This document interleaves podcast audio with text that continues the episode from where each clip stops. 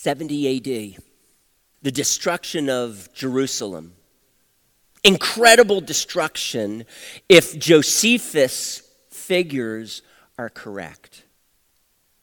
Three years, three and a half years before this siege, Rome's rule had been to many an abomination, and so they revolted, especially the Sicarii.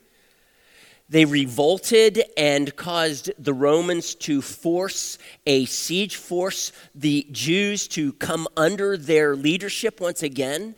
And eventually, three and a half years, it culminated on the siege of Jerusalem that Jesus predicted in Scripture on at least two occasions. One occasion, and it was on Palm Sunday, in which his donkey is now taking him down the Mount of Olives. He's looking across the Kidron Valley, and he says, Jerusalem, Jerusalem, if only you knew today what would bring you peace, but it is hidden from your eyes. And he predicts this punishment for rejecting that peace, which he, of course, being the prince or the king of peace, they had rejected. And unfortunately, what they did was they took, they, they allowed on, in 70 AD, during Passover, they allowed as many people to go into the city, but did not let them come out. Josephus says that there was 1.1 million people in the city at this time. People have looked at it and said there's just no way you can fit that many people in Jerusalem. So, you know, was it surrounding Jerusalem? We, we don't know. But Josephus was fairly accurate generally in what he had to say. He, he says that 97,000 were enslaved 700 of them were paraded through Rome. 40,000 survived, aside from the 97,000 enslaved. I heard uh, that there were 30,000 that were crucified. So you do the math 1.1 million, 70, 97 enslaved, 40,000 extra just survived in the city. Everyone else died everyone else. That's a lot. That's a lot. Unfortunately, what happened is when all of these people convened on Jerusalem and were not allowed, allowed out, the Romans cut off the food supply. The people starved to death. They began to experience or practice cannibalism atrocities. You would think there's no way this respectable person would do this, and yet they did. It was horrific. The city was burned. The Jews, especially the Sicarii that were holding out, said there's no way we are going to give up Jerusalem. There's no way we are going to allow them to desecrate the temple. So the story unfolds that the Jews, the Sicarii themselves, burned the temple, that they did that. So Unfortunately, what happened is the gold plating all in the temple. Remember, there's cedar wood carved and then gold plating hammered over that, all inside. It all melted into the stones. When the Romans came, they knocked all the walls down, dug up all of the stones in the foundation in order to get to that gold. Not one stone remained on another. Jesus predicts it this way. In Matthew 24, starting with verse 15, he says, So when you see standing in the holy place the abomination that causes desolation, spoken of through the prophet Daniel, let the reader understand, the reader of Daniel, that is. Let the reader understand, then let those who are in Judea flee to the mountains. And that is exactly what happened, by the way. Some, the Sicarii, fled to um, Pella. The others fled across to the east side of the Jordan into the desert, and they lived there. And it says that let no one on the roof of his house go down to take anything out of the house. Let no one in the field go back to get his cloak. How dreadful it will be in those days for pregnant women and nursing mothers. Pray that your flight will not take place in winter or on the Sabbath For then there will be great distress. The Greek word there is, then there will be the great tribulation, unequaled from the beginning of the world until now, and never to be equaled again. In those days, had it not been cut short, had they not been cut short, no one would survive. But for the sake of the elect, those days will be shortened. This is a prediction that Jesus gives. It was fulfilled in 70 AD. What many suggest is that not only was this fulfilled in 70 AD, but as some prophecies in the Old Testament, it will be fulfilled again. And I want to ask that question it, will this be fulfilled again? We're going to come back to this passage, but is there going to be an abomination of desolation? This would mean that the temple in Jerusalem would need to be rebuilt. Have you heard this before? And so, what we're all doing is we're kind of watching, for many means to keep watching to see if the temple of Jerusalem will be rebuilt. Is that going to happen? Some of these things they say are going to be fulfilled in the end times. There's a dual prophecy. For example, when you look at Isaiah 7 4, it talks about a virgin will, be, will give birth to a child. But that prophecy was specific to Isaiah's wife or wife to be, and that she gave birth. And the rest of the prophecy does not uh, refer to Jesus, but that portion does. So it's very legitimate to say, hey, it, there was a dual fulfillment and it happened. It was fulfilled in Isaiah's wife, but it was also fulfilled in Jesus himself being born through, through the Virgin Mary. This Greek word, by this Hebrew word, by the way, alma, translated virgin, can also mean young woman who's married. And so, consequently, we would say that verse 14 had a future fulfillment, but verse 15 on, that was specific to that situation.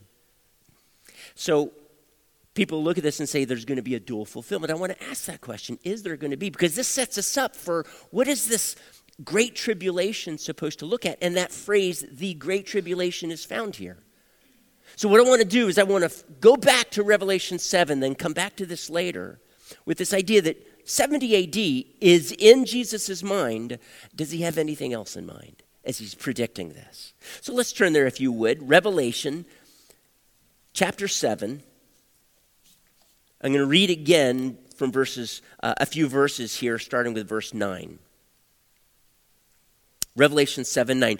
After this I looked, and there before me was a great multitude that no one could count from every tribe, excuse me, every nation, tribe, people, and language, standing before the throne and in front of the Lamb.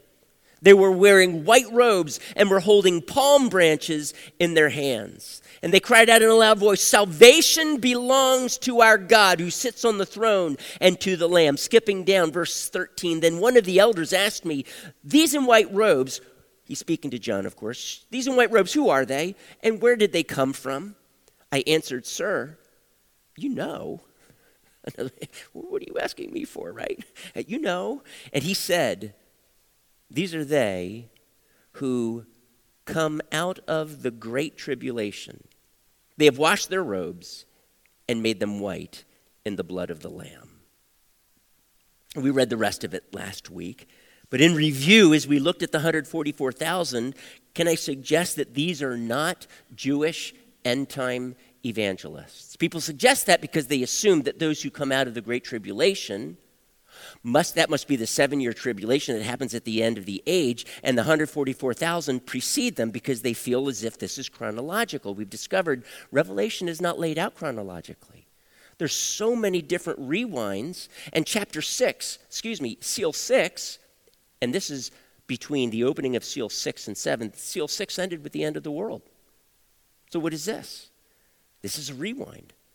We don't know where it is. We don't know it's at the end of the age. They assume it because now the seven trumpets are more judgments, and we assume they are apocalyptic judgments. But nowhere does it say this, that they're apocalyptic. Nowhere does it say they happen at the end of the age. So we're going to get there. We're not going to look at that today, those, um, the, those seven trumpets. But there's just some assumptions, I think, that we, we, we've read in books and we just assume ourselves there's a pastor or an expert teaching this and therefore it must be true. I'm just going to I'm just going to say let's be fair with the text. We discovered actually that the 144,000 were called the first fruits of God. See, if they're end times evangelists, we would be obligated to call them what? Last fruits, right? But these are first fruits. They are Jewish, they're not Gentile. There's too much, there's too much that would lead us in that direction. They're Jewish, they're not Gentile. They are the early church. We discovered in Revelation 14 that they had a unique song nobody else could learn.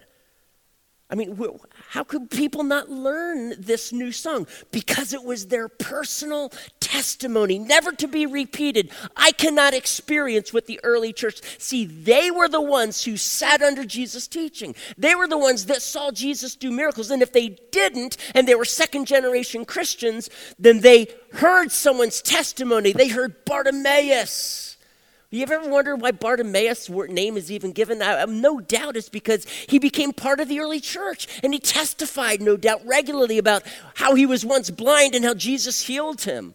That's how we know the guy Bartimaeus, because he was like right there, a part of the early church. There were 144,000, and I'm going to suggest that that is a symbolic number. 12 and 12, that is the num- that's the number for the people of God. Thousand is a very common number that just simply means a lot. And so we get this picture of a lot of people in the early church, and they follow the Lamb wherever he goes. And there's just this beautiful picture of their experience and how they've been kept pure. And God has sealed them. And I'm not going to get into it anymore, but now we discover another group. A little bit of contrast here. The 144,000 apparently could be numbered, but can this new group? It's called the great multitude or a great multitude. They can't be counted. There's a contrast there. Where do they come from? They come from every nation, tribe, language, and people group. That's to be compared with in the previous, well, two chapters before, it says, Jesus, you know, you are worthy to take the scroll and to open its seals because you were slain, and with your blood you purchased men for God from where? Every tribe and language and people and nation. And so this is John's or this is God's way of revealing. This is like representatives of everybody throughout the world. I'm even going to suggest that this, this great multitude includes the 144,000. Now, why would I say that? This great multitude is mentioned only twice in Revelation here and in the end of Revelation, Revelation 19. And in Revelation 19, it says this After this, that is the prophecy or the destruction, rather, of, the, um, of the whore of Babylon. It says, After this I heard what sounded like the roar of a great multitude in heaven shouting, Hallelujah! Salvation and glory and power belong to our God. And as it continues on, it sounds so much like what we read here in chapter 7. It skips down and it says in verse 6 Then I heard what sounded like a great multitude, like the roar of rushing waters, and like loud peals of thunder shouting, Hallelujah! Skipping down to verse 7 For the wedding of the Lamb has come, and his bride has made herself ready. Fine linen, bright and clean, was given her to wear. Fine linen, by the way, stands for the righteous acts of the saints. I believe this great multitude is not just some people who come out of an end time tribulation, but it is a tribulation that is throughout the church age. We, we did not discover anything in chapter 7 that would hint that this great tribulation is simply reserved for the end times. We're going to have to look at Matthew 24 because that uses the phrase the great tribulation. And then we're going to have to look very briefly at daniel 9.27 that talks about the abomination of desolation. And people kind of put things together and then read into chapter 7 see this is a seven year great tribulation at the end of the age. And i'm going to suggest i don't think it is. As i look at this let's, let's look at some of these things here church I'm going to get my bearings here. Give me a moment. They are wearing white robes. Interesting, what do the people in Revelation 9? They're wearing fine linen. We'll get to that in just a moment, but white robes. Cool thing about these white robes, guys, is that it says that they have been, they have washed their robes and made them white in the blood of the Lamb. Now, last I checked, if you wash something in blood, it doesn't make it turn white. Now, am I mistaken? Have you, have you discovered this? Actually, I try to get the blood out. But no one wants to get the blood out of this because why? It makes the robes turn white. So these robes are not to be understood as literal robes, they are symbolic of white. They're symbolic of all of your sins being washed away. They are the testimony that your sins have been forgiven completely by Jesus Christ. But what I want us to see here is it says they, this crowd, they washed their robes. And so the, we see here an emphasis in faith, because it's faith that then God responds to in washing our sins away. Right, church? And so I want us to understand that this is, in essence, this is the gospel that's been applied to them. They're not martyrs, it doesn't say anything about them dying. They have come out of the great tribulation, but I'm going to suggest this tribulation lasts the entire church age. It's not just that, it's not just some people in the, that live or are martyred in the last seven years on earth. That, that number, that those people that could be numbered. But when you're taking the whole church age, that number cannot be that number cannot be num that number cannot be numbered. I think that's correct. They are participating, we're about to participate in the wedding feast of the Lamb. Why? Because they are portrayed in chapter 19 as wearing fine linen, which represents the righteous acts of the saints. So here we have the white robes, because they have placed their faith in Jesus and in the blood that has now washed them clean and forgiven them all of their sins. And now the fine linen that we see them wearing instead of the white robe is actually the righteous acts that flow from that faith. And I'm just going to tell you that if you have faith and it's not producing anything in your life, then I'm going to suggest you need to take another look at that faith. Because genuine faith produces something, it produces fruit. That's just the nature, it, that's what it does, right? Faith does it, faith works. It produces these things, and so they're wearing this fine linen. The fine linen represents, in other words, it's a symbol of their righteous acts because as they believed in Jesus and their sins were forgiven, there was something different in their lives. And there's something that's different in your life. If your sins are forgiven, now there's just this compulsion, this desire, this longing to follow Jesus and to, and to follow him and live as he lived. And so that's why now they're wearing fine linen, because as they have been washed in the blood of the Lamb, they have now followed him and they have done righteous acts.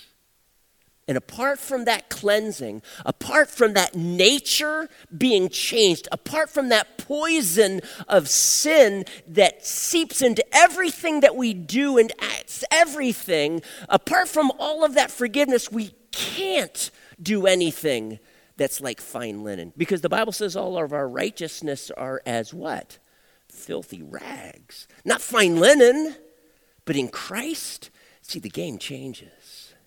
And so that's what happened to these people. They're they're dressed in these white robes. Their sins are forgiven. There's no indication of an end time. There's an indication that, if anything, this number is it's replete, it's full, it's like you can't count them. There's just too many. Church, think of everyone throughout the ages standing before the throne. They're like the sand of the sea. You cannot count them.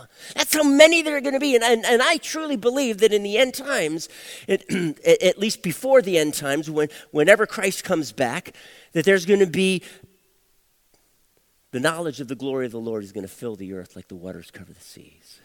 There's going to be a, an awakening. There's going to be a fullness of the Gentiles that comes in. It's not the full number. It's not like, okay, that's the last Gentile that can come in. Now all the Jews are going to get saved. That's not what I, th- what I think he's talking about there in Romans 11 25. He's suggesting this fullness, this re- end time revival. It's coming in. And now that it's come in, Now, all Israel will be saved. Something is going to happen that is going to ignite this awakening in the Jewish community.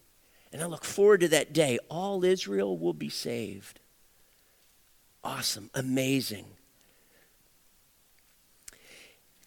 It says that they're holding palm branches in their hands. Remember, John wrote this.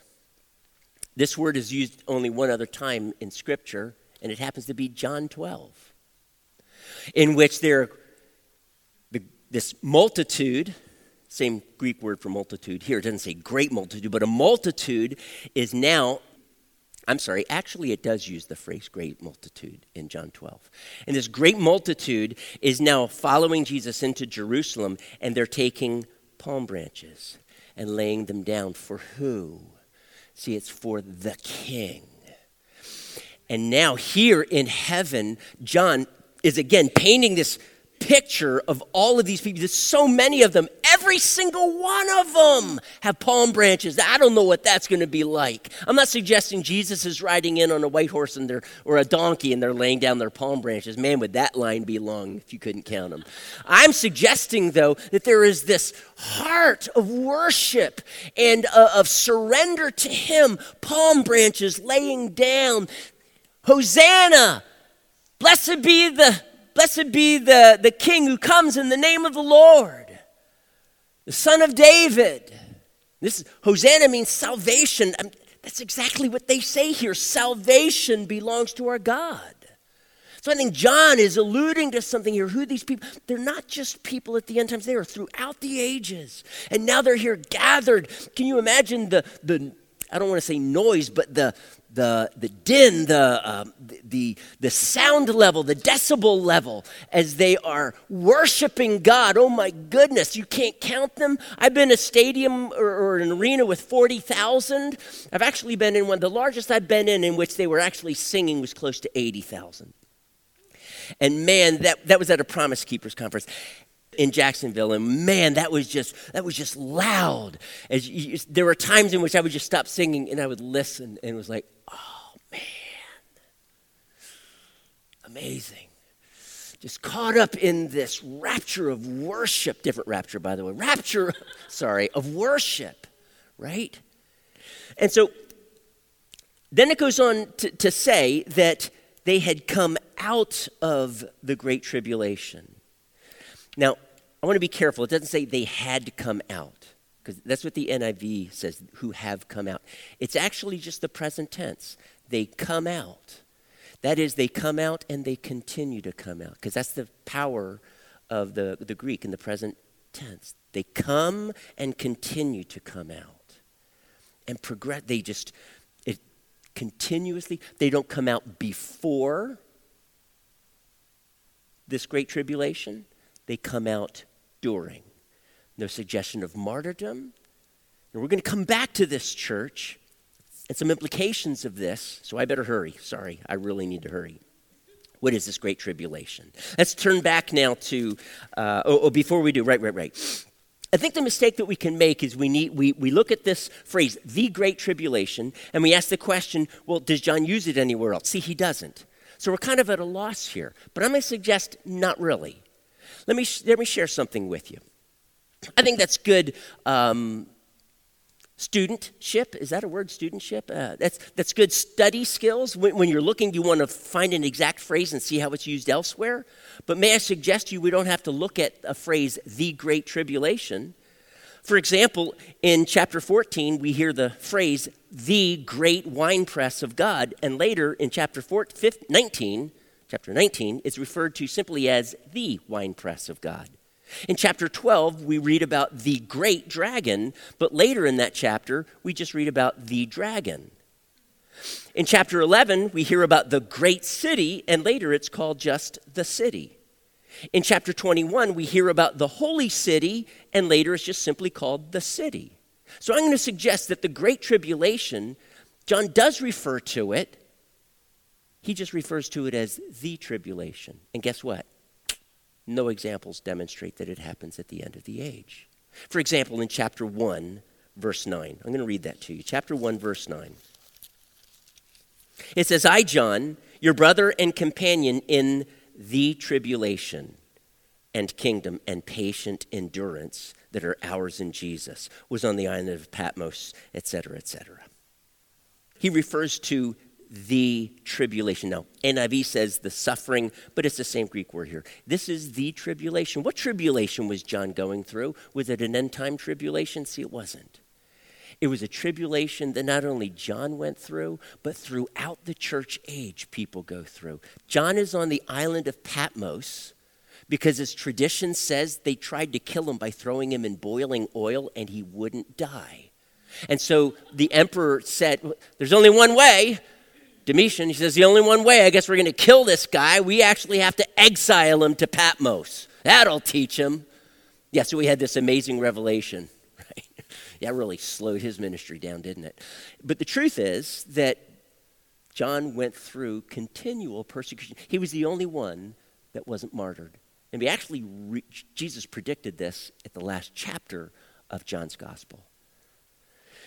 But when we discover John's persecutions and the trials that he went through, those are the very same type of tribulations that the church has always gone through. Some of them have been martyred. The other 11 apostles were, John just wasn't. So, in, honest, in all honesty, he probably went through more tribulation as a result, not less. But this is the, this is the, the struggle that he had gone through. And in chapter 2, verse 9, we read about another, the tribulation. And it says it this way These are the words of him who is the first and the last, written to the church in Smyrna, who died and came to life again. I know your afflictions. Now, it actually is the tribulations of you, to, to read it literally. So, this is another place where we find the tribulations. But this isn't end times. Actually, he goes on to say, I know the slander of those who say they're Jews but are not, but are a synagogue of Satan. Don't be afraid of what you are about to suffer. I tell you, the devil will put some of you in prison to test you, and you'll suffer persecution for 10 days. Be faithful, even to the point of death, and that will give you the crown of life. See, church, in this tribulation, the tribulation throughout the church age, there is martyrdom, there is death. People counted the cost. That's what Luke 14, Jesus said, Count the cost to be my disciple. If you're not willing to give up everything for me, please don't. Because my disciple is characterized by that way. In church, it's a lifelong process of just yielding. Yet we stepped into this saying it's all yours, and then I guess throughout our Christian life we have second thoughts, but we have to continually lay it down because it becomes a stumbling block to us. But everything belongs to Him. We lay it all down for Him, including our life. In, in Revelation, excuse me, Hebrews 11, it says, and they did not love their lives so much as to shrink back from death. They it, it was all on the line. Church, that's the way we need to live. My life is not for me to live and do whatever I want because Mike Curtis died at age 14. And he was resurrected in Christ not to now live his own life, his own way, and what he wants, but everything belongs to Jesus. Christ lives in me, the hope of glory. It's all about him, not about me. And I tell you what, me wants a lot more comfort in my life, a lot more success, a lot more of this and a lot more of that. But Jesus has said, Mike, I'm sorry. Do you belong to me or do you belong to you? Who is your master? Because you can't serve two masters. Okay. And every day, church, when you face trials, you have to ask that same question Who's my master? Who is really running my life? And so, as we turn now to Matthew 24,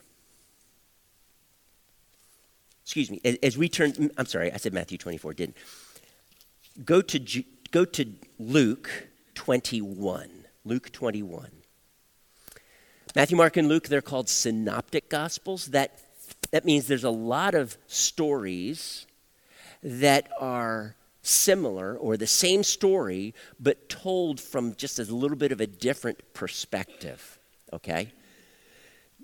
And as we read this story, this is Jesus at the sharing at the same moment that Matthew 24 records. He says, Not one stone will remain on the other. And the disciples ask, Well, when will this be? And when is the sign of your coming and the end of the age? And so he's answering these questions. And I just want you to follow with me because the first paragraph I'm going to read to you is about 70 AD and the destruction of Jerusalem. The second paragraph I'm going to read to you, and I'll let you know when I'm changed, at least in the NIV, it, it, they separate it into paragraphs. If your Bible doesn't, I'll let you know when we're transitioning in that paragraph. And that ha- does have to do with the very end of the age. Okay? So what Luke does, excuse me, what Matthew Okay, what Luke does is he takes a paragraph about the destruction of Jerusalem, then another paragraph about Jesus' second coming. Matthew does this. And so there's some overlap. So here's, here's what Luke says. Are you ready? When you see Jerusalem being surrounded by armies, you will know that its desolation is near. Matthew, Jesus uses the phrase, the abomination of desolation that Daniel spoke about. Then let those who are in the Judea flee to the mountains, let those in the city get out, and let those in the country not enter the city. For this is the time of punishment and fulfillment of all that has been written. How dreadful it will be in those days. For pregnant women and nursing mothers, there will be great distress in the land and wrath against the, this people. They will fall by the sword and will be taken as prisoners to all the nations. Josephus tells us that this happened. As a matter of fact, he said how many? There were uh, 97,000 taken prisoners into all the nations. Jerusalem will be trampled on by the Gentiles until the times of the Gentiles are fulfilled. Transition moving now to the end times. There will be signs in the sun, moon, and stars. On the earth, nations will be in, in anguish and perplexity at the roaring and the tossing of the sea. Men will faint from terror, apprehensive of what is coming on the world, not Israel, the world. For the heavenly bodies will be shaken at that time. That is the time of verse 25 and 26 not the preceding verses. But at that time, verses 25 and 26, they will see the Son of Man coming in a cloud with power and great glory. When these things begin to take place, stand up and lift up your heads because your redemption is drawing near. Jesus is coming back. Ah. And so, what I want us to see here is Number one, that what he just writes about, about the city of Jerusalem being surrounded, that was fulfilled in 78 AD.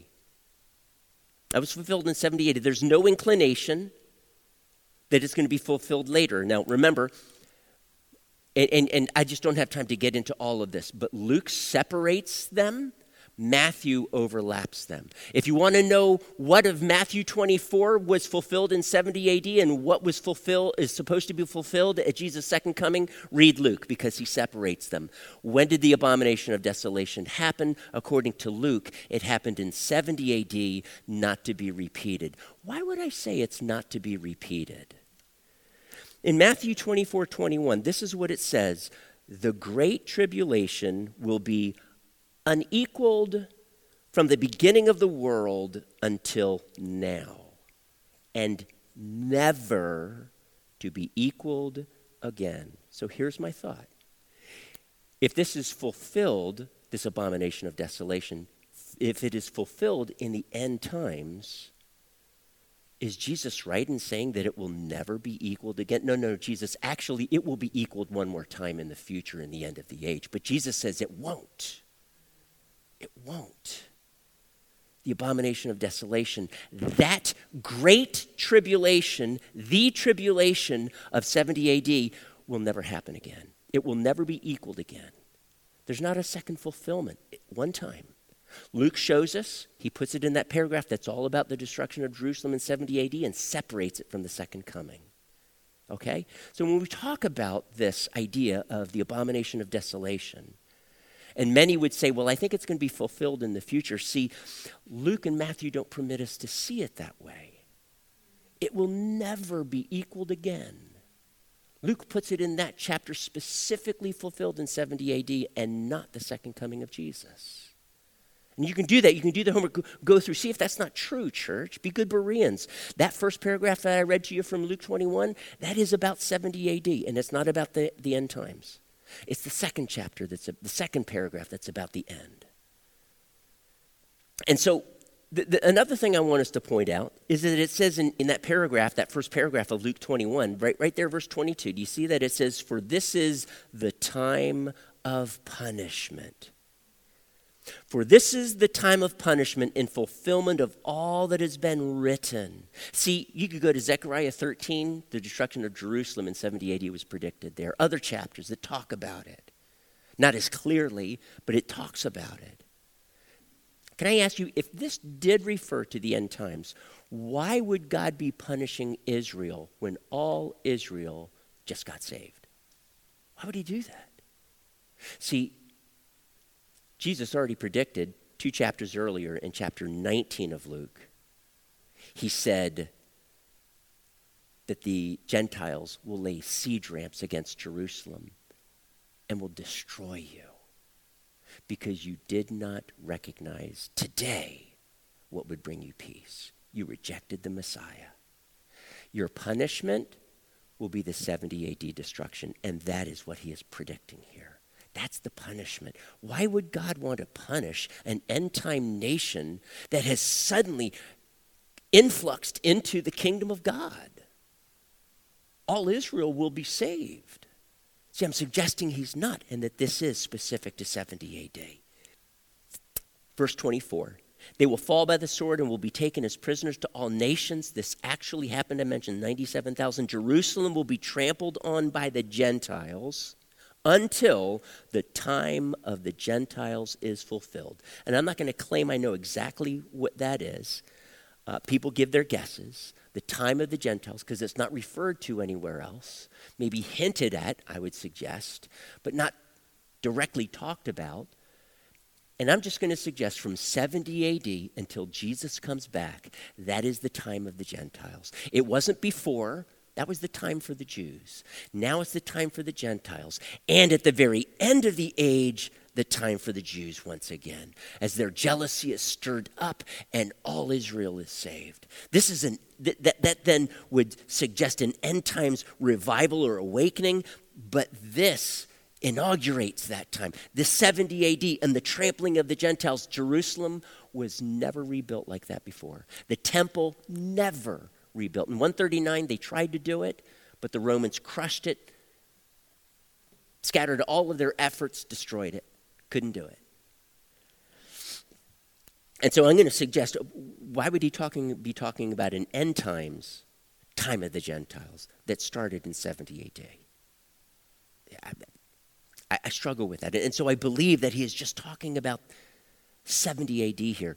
That was 70 AD is what was the, the desolation uh, of uh, the abomination that causes desolation. Now, Daniel 9:27, and i have got to be so quick with this church because actually my time is up, and I and I, I I I do have other stuff I want to share, so I'm going to. Yes, I'm going to just wrap it up um, in, in, getting into these end time things because I want us to focus on this idea of tribulation. So keep, just be patient with me. Verse 27, Daniel 9 27. This is where the phrase the seven year tribulation comes from. It's found in only one passage. He will confirm a covenant with many for one seven. That is, if one seven is seven literal years, this is where the seven years comes from. In the middle of the seven, doesn't say three and a half, but that might be implied, but in the middle of the seven or the seven years, he will excuse me, put an end to sacrifice and offering. And on the wing of the temple, he will set up an abomination that causes desolation until the end that is decreed is poured out on him. I'm going to suggest to you that this is the abomination of desolation that Matthew 24 says. Jesus said, Hey, you remember the abomination of desolation that Daniel wrote about? That's what I'm talking about here. That's this right here. This was fulfilled in 70 AD. I'm going to suggest that we don't need to be looking for a temple that's going to be built. That's not going to indicate Jesus is coming back. We're going to look at another passage in 2 Thessalonians 2 when we're talking about the beast or the man of lawlessness. We're going to talk about that later, not tonight. But I'm going to suggest to you that Scripture, when it talks about this great tribulation, John is just giving us this picture of all of the tribulation throughout the church age. Now, I do believe that the seven bowls of wrath are specific to the, the end of the age. And we're going to look at that in the, either next week or the week after. But the vast majority of Revelation is not about the end times. It's about where you and I live, church. And every day we live in tribulation. We face it to some degree. Follow me. This, this is an amazing, I, I, just, I love this verse. And, and you may not know right away, but this, this is what it says. You ready? Really short. It says in Psalm 18:34, it says, He trains my hands for war. My arms can bend a bow of bronze. Doesn't that just bring you to your knees in repentance, church? Doesn't that just make, minister so much? Let me just unwrap that a little bit. He is, he is talking about physically, but we know that he is talking about training my hands for war beyond physical war because of the very next line. Have any of you had the privilege of bending a bow of bronze? Any of you? A bow of bronze? No? Okay. If you ever find one, good luck. Good luck. You're not going to be able to do it. And that's the whole point of this. He, he helps me bend a bow of bronze. See that bow of bronze? That's like strong, but I can bend it because I'm not just engaged in a physical battle, I am engaged every day within a spiritual battle. And when I engage in it, God, throughout my life, has been training my hands for that war. Not just a physical war, but spiritual warfare. He's training your hands, church, for warfare. In Judges 3, it says the generation grew up and, and, and God had to bring them into warfare to train them how to do war. God, throughout your life, is going to teach you warfare. If your life is easy, if you're coasting along and things are just great and you've never encountered problems, I'm wondering if you're just simply, if it's simply because you're sitting on the fence. Because you will encounter struggles and trials because they are the things that God will empower you for so that you can do the impossible, like bending a bow of bronze. In spiritual warfare, He will empower you to overcome. And it's going to be hard, but that's how he trains you. People who go to lift weights at the gym, do they go because lifting weights is really easy? I mean, I guess if they're lifting five pound weights, you know, they can do that all day. And some people need to do that just for that simple exercise. Like when I first hurt my shoulder, man, was I wimpy when it came to going to the gym. But you put on the weights and you grunt and you make it hard because that's how you get stronger. Church, if life is easy, you're not going to grow. Is that a disappointment? And, and I'm, I'm telling, I don't like it when it's hard. But here's my confession I need it to be hard. I don't want some of the hard, okay? But God still takes me through some of that. I'll take some of this right here, but he gives us the hard to train our hands for battle, for war. So that when the really hard times come and your faith is strong, it's like you're bending that bow of bronze. I can't tell you how many times in my business, church, I've been working on it and it's like, it's not happening. I, I am at a I, I have to make this right. A customer is, when a customer is going to be looking at this bumper this, that I'm taking care of, he's going to be scrutinizing it and looking at it, and it's nowhere close to that. And God, I need your help. I'm having a problem with my base or my clear coat or whatever problem I'm running against. The weather. Church, I, have had issues where the weather was just blowing around so hard, it was definitely going to blow garbage into my bumper. Because you spray that clear coat, it's like, it's like flypaper, church. If there's a speck of dust a mile away, it will call it and it will find its way to my bumper. And so, consequently, and it's the wind is blowing, I have to do this bumper. The customer needs it. I've got to put the clear coat on. And so I just say, God, I'm about to do something that if this if the wind keeps blowing like this, I'm done for. And I'm going to just have to say, I did the best I could. And you just bring it back and I'll redo it, which means hours more of work. And I remember one day in particular, and I'm just saying, God, and it was just going on for half an hour or more. It was getting ready to storm. And you know what that's like the wind blowing. I said, God, I have to do this. I need you right now to do something. I pointed my car away from the wind as best I could, but the problem is the wind comes around, so that might help a little bit. But God, you've got to, I'm doing what I can. You've got to do the rest. When I started spraying that clear, until it dried enough, there was no wind. No wind, church. I had times in which it was sprinkling rain, sprinkling rain. It was like, God, I've got to do this bumper. It has to stop sprinkling. And I just started spraying. It had stopped. And I was just waiting. Uh, uh, so just kind of waiting for that drip of, of water on me. And okay. And not one time. And I did the whole bumper and I pulled it under the overhang. And within seconds, it started downpouring. Church, when you are up against what you feel to be the impossible, that's when God says, Let me show you how strong I am.